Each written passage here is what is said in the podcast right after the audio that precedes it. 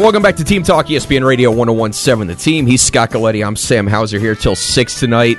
Sunday at 11, we'll have Cowboys hosting the Washington Commanders from Jerry's World. Sunday, 11 o'clock, Scott. We talked about this earlier in the week. After the Cowboys win Monday night against the Giants, there's a headline in the Dallas Morning News basically that we all owe the Cowboys an apology because they won 2 games in a row and finally started, showing some things on offense that we've been clamoring for. And I actually heard a similar sentiment today listening to the Athletic NFL, the Athletic football show. Basically the same thing that, we were so wrong about the Cowboys. Here's what I'll say. If the Cowboys beat Washington on Sunday and then utilize the offense the same way when Dak comes back, then we can start having a conversation about apologizing to the Cowboys. But until then, I've ridiculed everyone on the roster. I just want to say from the bottom of my heart, I'd like to take this chance to apologize to absolutely nobody. Good choice. I mean, apologize, one, for doing what they're supposed to be doing all along. Exactly. Thank you, Sam. But this is what's still ahead for the Cowboys is, look, I'm gonna keep enjoying the heck out of this as long as Cooper Rush is in. You don't have to rush Dak back. And I would imagine if he can go, they'll want to play him against the Eagles just because that's, those 2 games when they play the Eagles are the games of the season with, the Cowboys still trying to fight at the top of the NFC East. But the thing that we're still waiting to see before we want to jump into apology mode and talk about how wrong we were, it's the consistency of it that we're still waiting to see. And 2 weeks in a row is great. The bar was set so low that 2 weeks in a row is fantastic. Keep it going, especially at home against Washington.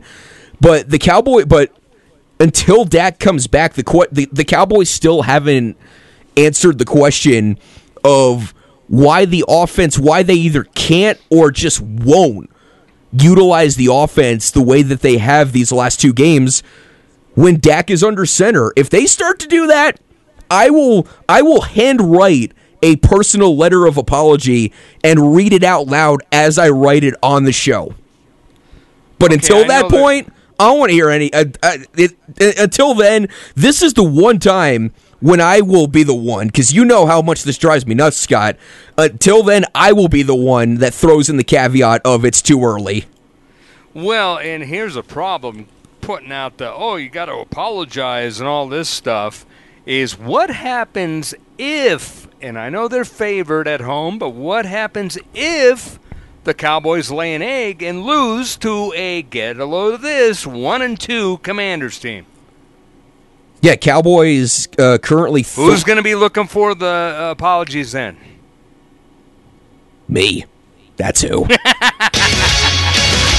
you go. Cowboys... Well, Cowboys 3.5-point favorites at home against Washington from our friends at BetUS.com. So that's one of those things where you can kind of do the adage of pick them on a neutral site, 3.5 points at home, over under 41.5, and that's just because, and some of that's just because we have no idea week to week how Washington's going to move the ball or certainly how Washington's going to score.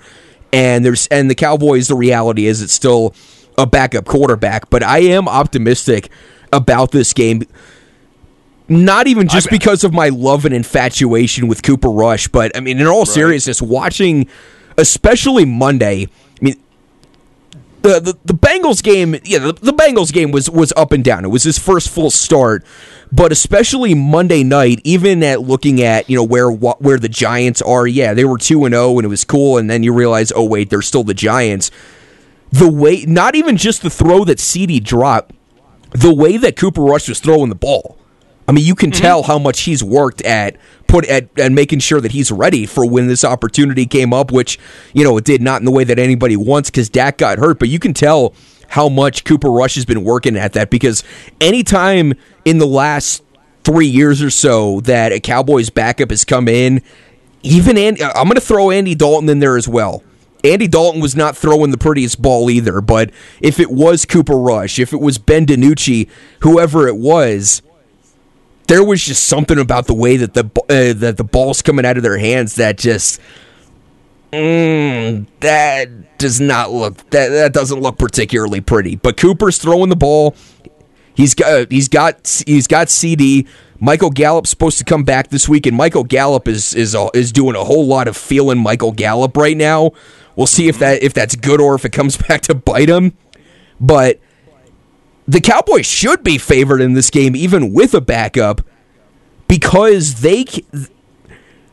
of what we've seen. It's still, it's still not a complete process yet. But you see, when Kellen Moore is feeling playful, when he's feeling confident in the situation, how this Cowboys offense can still out-scheme everybody. That was what we talked about from the very beginning of the season, was that if there's going to be a talent deficiency, you can get around that. You just have to out-scheme everybody and out-coach everybody to no end.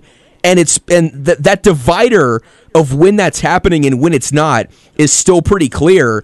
And when it is, the Cowboys can still be one of the better teams, especially in a wide-open NFC this year. Here's another reason why I know that the Cowboys are favored. There's a Carson Wentz sighting. Yeah, that too. 4-4 against the Cowboys. I feel so bad for Carson Wentz. It makes me sad. He's won his last two against the Cowboys, dating back to his last year with the Eagles. But here's the stat that you got to watch out for, and this is why I like the Cowboys. The Cowboys lead the NFL with 13 sacks. Carson Wentz, by the way, he's been sacked 15 times already this year, tied for the most in the NFL with Joe Burrow. Yeah, DeMarcus Lawrence obviously looked like old-school DeMarcus Lawrence against the Giants.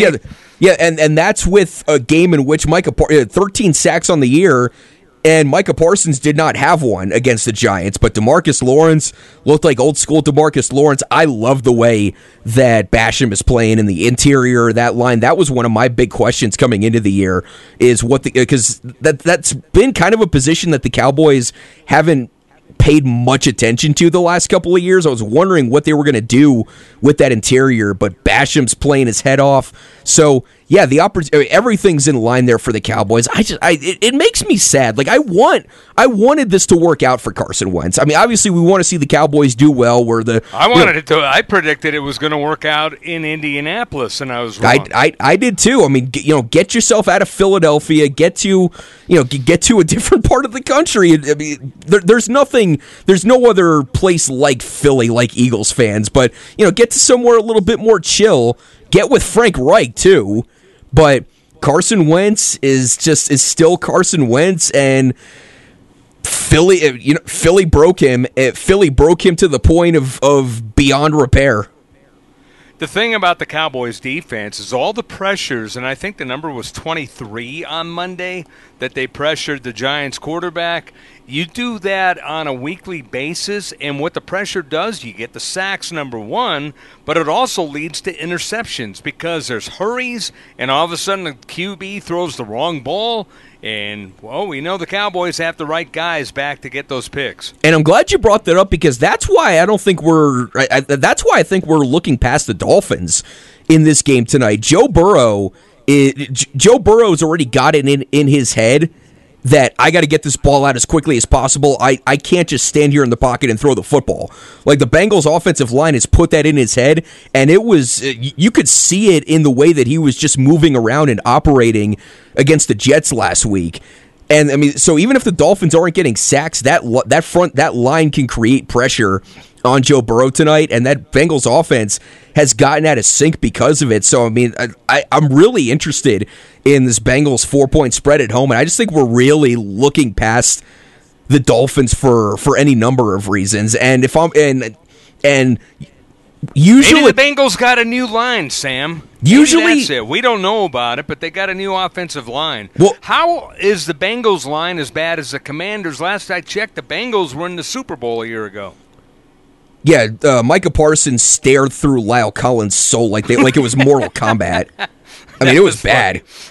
And usually when I'm this confident about something, it goes the other way. So maybe you do want to look at that Bengals -4, but how much we're leaning towards Cincinnati has been what's kind of surprised me as much as anything else. By the way, that number -4 for the Bengals, on BetUS.com. The over-under 49 for this game for the Cowboys in Washington on Sunday. Cowboys minus 3.5, over-under at 41.5. You can always bet the game, the over-under, second-half numbers. They have everything laid out there for you. Whatever you want to bet, chances are they will have an opportunity for you to do so at BetUS.com. Promo code 1017 for up to 200% in bonuses on your first deposit. But this place has everything. This is, straight Stefan Saturday Night Live. Horse racing, MMA, UFC, golf, tennis, soccer, horse racing, esports, anything that you can think of that you want to bet on. Again, chances are it's right there at BetUS.com, and they're going to give you that head start with the code 1017 as a sign-up bonus up to 200% on your first deposit. They have a full casino as well with table games, all kinds of hundreds of different slots, all the shiny bling-blings and all the things that you like about the slots.